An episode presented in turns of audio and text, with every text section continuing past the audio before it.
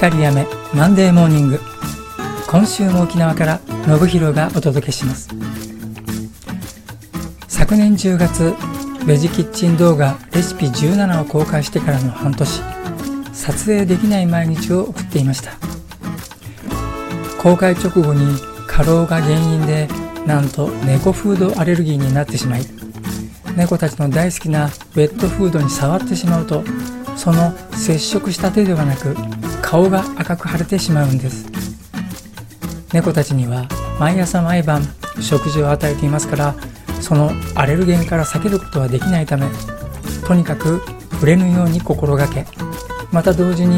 僕は消化器系が弱くなってしまったので消化の良い食事を摂取し植物性の保湿剤で患部を保護してきました。その甲斐あってやっと動画に出演できる顔に回復できましたので意を決してつい先日撮影にチャレンジしたんです。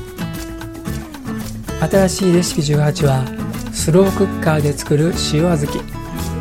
胃腸に優しい料理を簡単に作るために入手したスロークッカーのレシピがおかげさまで色々と考案できました。なんといっても63歳は動かぬ事実。体をいたわりながらチャレンジを続けていこうと心に誓った僕なんです。この番組は自分を大好きになる13週間の奇跡自信の学び屋をご提供する調和セラピー光雨がお送りしました。ではまた来週。